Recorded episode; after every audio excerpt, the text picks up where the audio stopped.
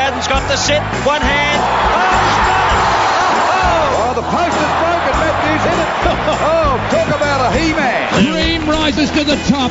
He is an absolute legend of the game. This is your Football Life with Rex Hunt for Tobin Brothers Funerals, celebrating lives. Well, we do celebrate lives, and that's what it's all about. And uh, for those of you who are just catching the show for the first time, I'm Rex Hunt. The show, of course, as Byron said, is This Is Your Football Life. And I've been critical over the years to go to many funeral services, which are sad occasions, and to not learn about the person who's passed on, about a little bit of, you know, their character, a little bit of where they came from. And goodness gracious me, without being too morbid, the Tobin Brothers Funeral Organisation have been magnificent in allowing us to go ahead with this project and source out some of the great names, some of the names that were household names in the years gone by, and one of them joins us today. 272 games for Melbourne. Melbourne captain. Melbourne team of the century wingman. Victorian captain among 15 appearances. Melbourne best and fairest. And this is the one, inducted into the Australian Football Hall of Fame. He is, and still is, Robert Flower. Welcome, Rob. It's lovely to have you on the show. It's great to be here, Rex. Thanks very much. We inspire kids to say just because you're not a good kid in relation to sport or at school doesn't mean you can't be successful.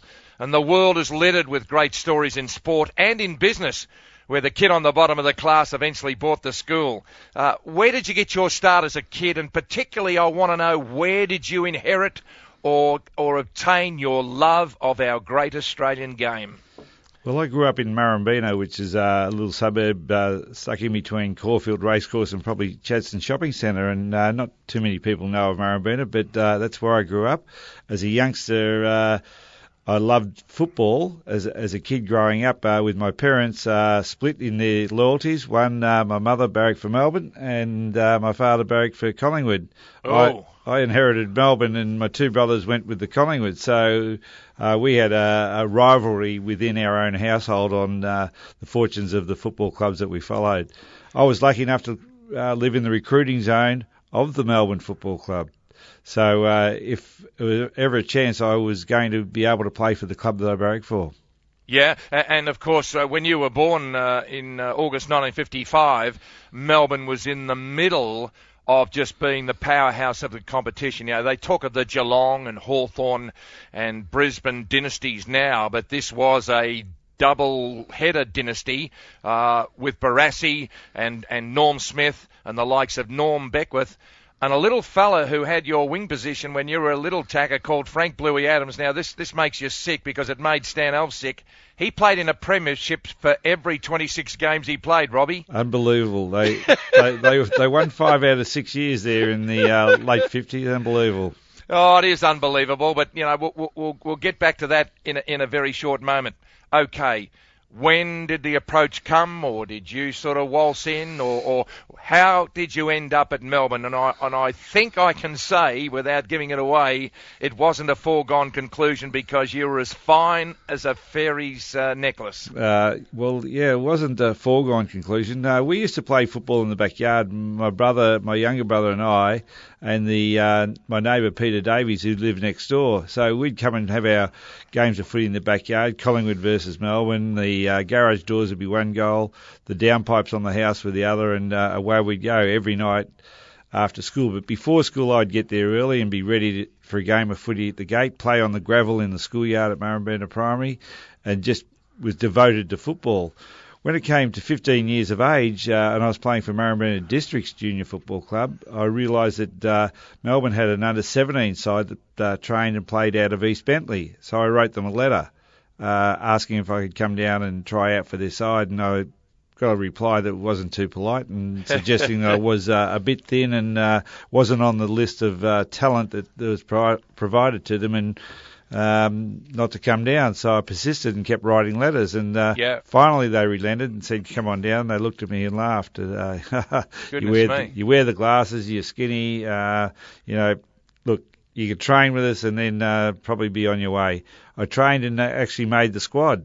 Yeah. Um, and Gordon Duff, who was uh, a great under 17s coach or a, a junior coach, uh, you know, gave me the opportunity. And when I applied for a clearance from Murrumbeena Districts, which only went to under 17s uh, and didn't go beyond, they refused the clearance. And uh, I, I wasn't going to take any of that. I felt I had my opportunity to play for Melbourne, albeit under 17s, and I uh, stood out of football for a year and ran the boundary. Yeah. yeah. Ran the boundary as a as a 15 year old. Well, that's dedication. Uh, where did the uh, where did the offer come for the for the number two Guernsey that you wore for your entire career with great dignity? Uh, uh, how come they offered a kid a prestigious number who hadn't even run onto the ground?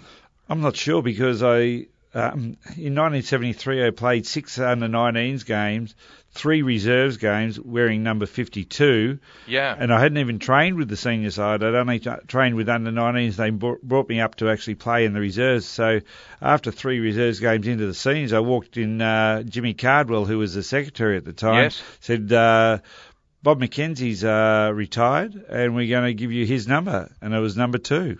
And I think I think what happens was is similar today to the rookies list and the senior list. That back then, you remember they had a supplementary list that they used to print in the Sun News Pictorial before the first game, and there was your senior list and your supplementary list, and that meant that you could play for the seconds, you could play for Murrumbeena, you could play Yes. for for Kite and that sort of thing. Yep. I'm sure that unbeknownst to you, because you were otherwise uh, occupied, that your elevation to the senior team would immediately relieve you from the supplementary list and, and then then on to the senior list. I'm sure of that. Well, whatever it was. Sounds good, doesn't it? I wasn't complaining. Uh, it, was, it was funny because they we used to listen to league teams on the uh, radio when uh, they'd come across the airways, and Melbourne were late this particular night. And Noel McMahon, chairman of selectors, Ian Ridley, coach, were on the phone to Dad uh, seeking permission. Uh, we're going to put Robert into the seniors, and I was 17 still at school.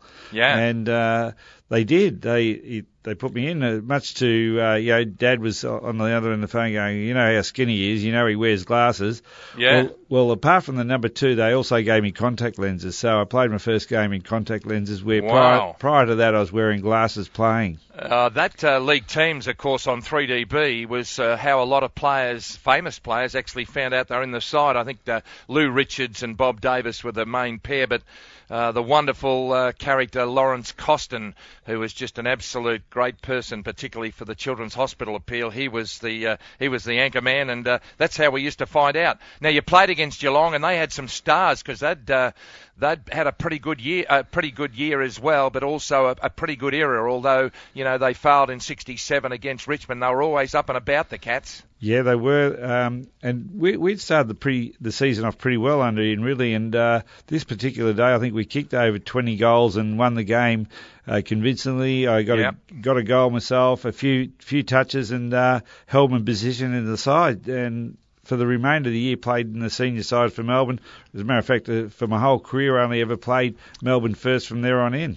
I think in those days, Robert, for our listeners, you know, who are a little bit younger than what you and I are, that they don't understand that the crowds went to see the clashes between the two big burly athletes, you know, the centre half back, centre half forward, the ruckman, you know, even the rovers, you know, but the wingman, goodness me, there was just an absolute glut of wingmen, and I. I I haven't I haven't got that in front of me, but I can start thinking, particularly from my side, of Bourke and Clay.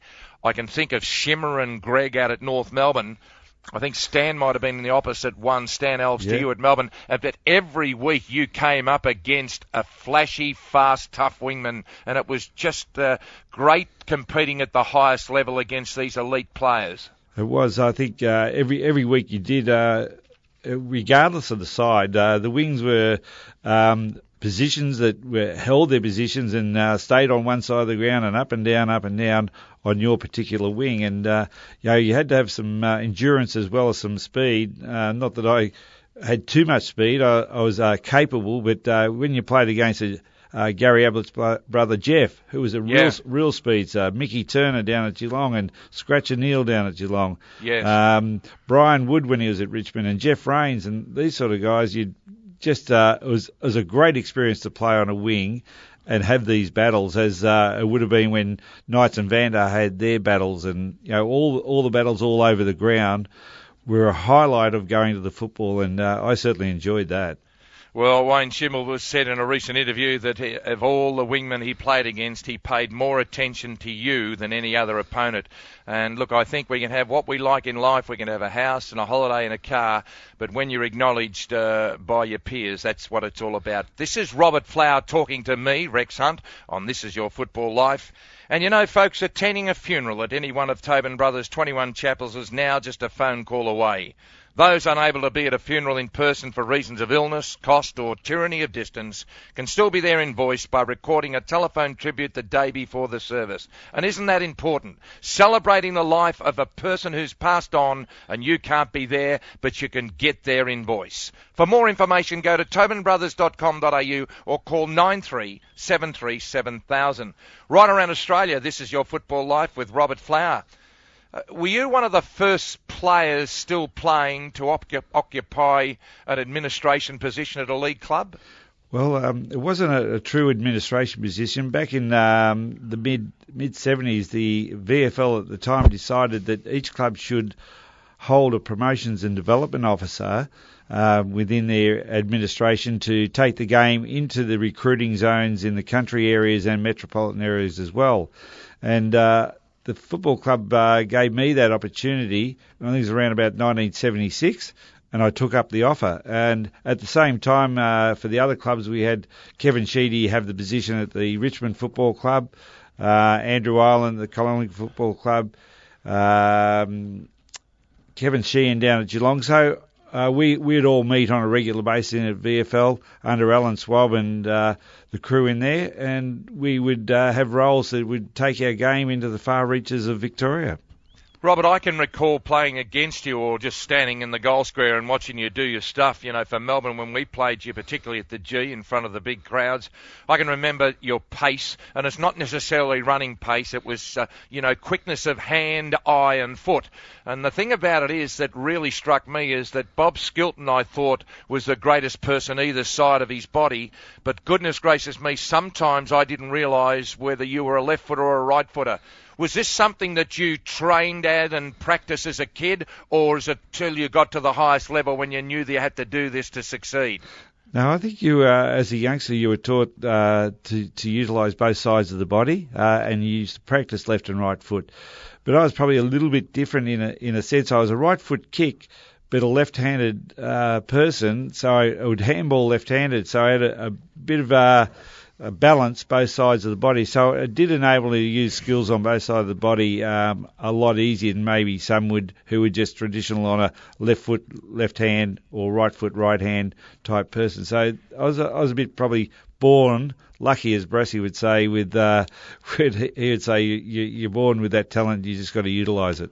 Well, there's not a player born at any level of football who sometimes doesn't play with injuries, but 1980 you just couldn't shrug them off. Uh, what was wrong with you? And it really held you back. But my goodness me, the Brownlow votes kept on flowing. But uh, the problem is that we've all got to play with injuries every now and again, and that's what the people outside the fence don't understand, Rob. Yeah, well, excuse me. Uh, in in the uh, the era that we played, uh, Rex was was very physical, so you were likely to take a lot of knocks. Uh, you know, your corkies were uh, something that that hit you hard. Um, I had shoulder problems that I had a, a shoulder pinned in that era, but also broke a collarbone uh, pretty badly and missed a, a lot of football with a broken collarbone. Wow, gee, that. But uh, goodness me, in a couple of years' time, you were back uh, flying high. And in fact, in 1982, you were the first uh, demon to uh, uh, to be named Victorian captain since the great Ron Barassi in 1961. How much of a thrill is that up with all the accolades that you've got at home on the in the cabinet? Oh, it was an enormous thrill because when you go and play uh, interstate football, I remember my first game walking in there uh, with the heroes that you followed as a as a footballer growing up, and to sit there alongside them was uh, yeah, very nerve wracking to be honest. And and I had to touch myself a few times to think, am I really here? Yeah. But uh, you know, Bruce Doull on a half back flank, Nankervis in the back pocket. You got uh, Schimmelbusch on another wing. You've got so many great players, and and you really. Uh, you, it was surreal um, to be there. And when you played the game, whilst the coach didn't have a lot of time to put tactics together, players knew what to do and how to play the game, and you you could make position on a, on a number of occasions, knowing the ball would come there. Particularly with the Bruce Doull on the halfback flank, it was uh, one of my heroes, and, and you talked about Shimmer before. He was the other one. Had two two favourites because they played their football in a manner that they didn't seek accolades, they didn't seek headlines. They just went out about and did their job week in week out to a, a standard that was you know the top level week in week out. So they were my heroes. But to be captain of a side like that, um, I just wished every player in my side at Melbourne could have had that opportunity because you learn so much from it about um, the professionalism, um, the attitudes, what they take to the game, and what the coaches that were coaching at the time put towards you as well, which was different, obviously, to what you have at club level. It's a great thrill for me today to be speaking with Melbourne champion Robbie Flower. A lot of people say, oh, former Melbourne champion. To me, once you're a champion, you're a champion. Inducted into the Australian Football Hall of Fame for him to be honoured and for when he's not here anymore like the rest of us uh, who are in the final quarter. The fact is that his children and their children will have a look at their dad and their pop and their great uh, grandpop and saying what a fantastic player he was. Uh, join us after the break because then we get Ron Barassi the return of the Messiah to the MCG, and a little bit of change of direction for our guest Robbie Flower. Please join us out of the break for Tobin Brothers, and if you'd like to follow us on Twitter, Twitter, go to Twitter at Rex Football Life. And you know what I know about Twitter? It's my canary. Does he twit or does he tweet? This is your football life. You're listening to This Is Your Football Life with Rex Hunt for Tobin Brothers Funerals, celebrating lives. Dream rises to the top. He is an absolute legend of the game. You're listening to This Is Your Football Life with Rex Hunt for Tobin Brothers Funerals, celebrating lives. Yes, thank you very much to you, Byron. Welcome. Welcome back. Uh, we're interviewing Robbie Flower and chatting about a wonderful career at Melbourne 272 games, best and fairest team of the century at Melbourne, inducted into the Australian Football Hall of Fame, you know, a fantastic honour by his peers. And uh, Robbie, uh, in 1983, uh, the biggest name at Melbourne and arguably in the game with Ted Whitten. Uh, Ron Barassi had had enough of you getting tagged every week on the uh, wing, and he moved you to the back line. Yeah, he did. Um, not not surprisingly, um, because he had uh, the team in mind. And when you first start playing football, you play a little bit for yourself in that you got some. Uh, you want to be in the side week in week out, so you the wins uh, are there if they come, but they weren't paramount in in in a sense. And when Barassi came, it came about winning games of football. Uh, he brought a professionalism to the club that we hadn't seen before, on and off the field. Uh, and he started to put things in place to make sure we're well prepared for our games.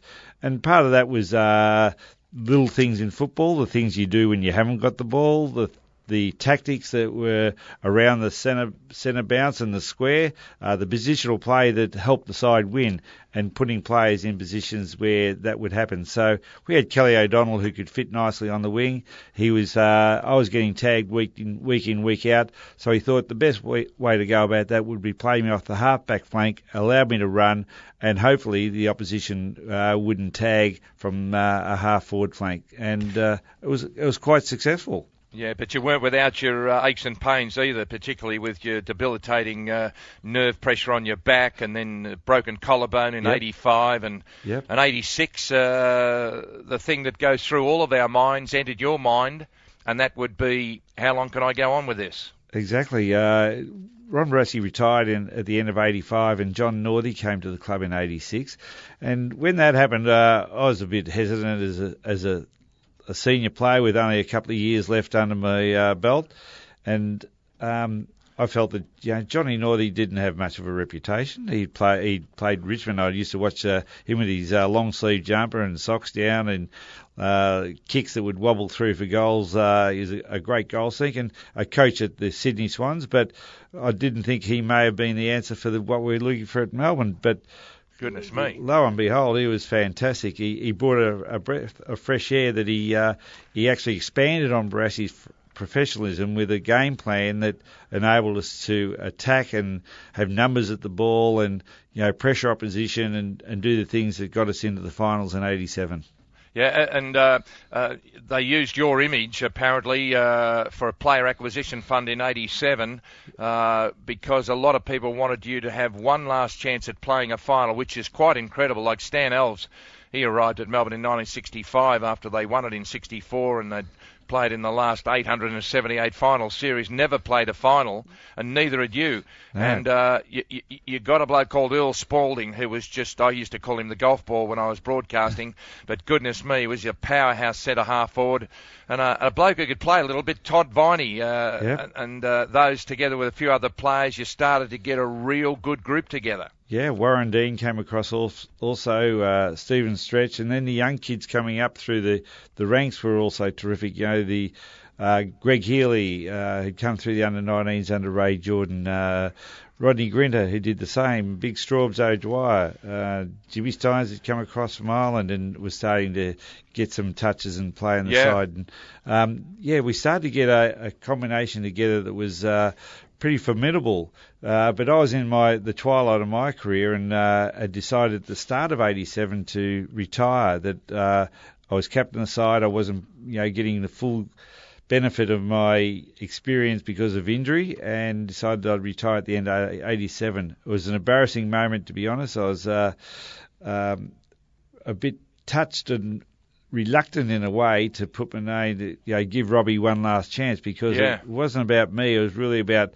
the Melbourne Football Club and what what we wanted to achieve. And uh, lo and behold, we went through the '87 season after that campaign, and it got to the last game of the year, and we had a chance of making the finals. Uh, we had to travel down to uh, Western Oval to play Footscray, who were Yeah. vying vying for fifth position. We uh, we had to win that game, but we had to rely on Geelong getting beaten by Hawthorn at Kardinia Park because if they won, they were in the finals. Yeah. And the way the cards tumbled, uh, Geelong were beaten in the last kick of the day by a Dunstall goal.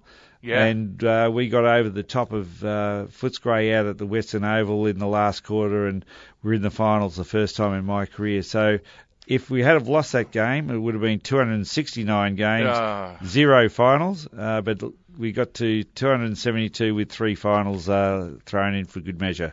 And I'm sure even though you know the the last one ended uh, in tragic and unfortunate circumstances, you know th- they are great memories for you. And of course, this circumstance uh, is uh, the preliminary final out at Waverley Park. Uh, with a heartbreaking loss to Hawthorn, uh, and this was the incident that absolutely wrecked Melbourne's chance of playing in a grand final.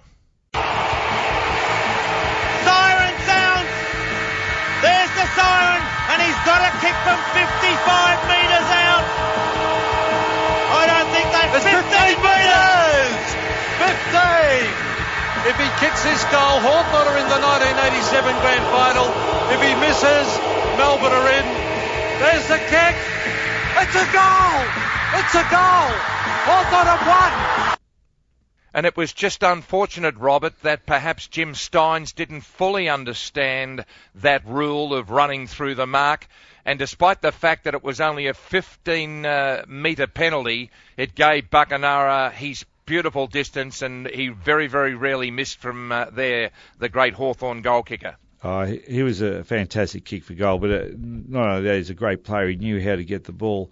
But I'm still adamant that uh, in that game, that whilst we had the uh, numbers and the uh, score on the board all the way through, if it wasn't for Hawthorn of that era, uh, we probably would have beaten the other, other side. They were so professional. Once the point had gone through, and knowing it was uh, very little time to the end of the match, they didn't muck around with it. They kicked it, you know, 60 metres down the middle of the ground, takes a mark, plays on with a quick handball, another 60 metres down the ground, Buckenara in front, gets a free kick, and the siren goes.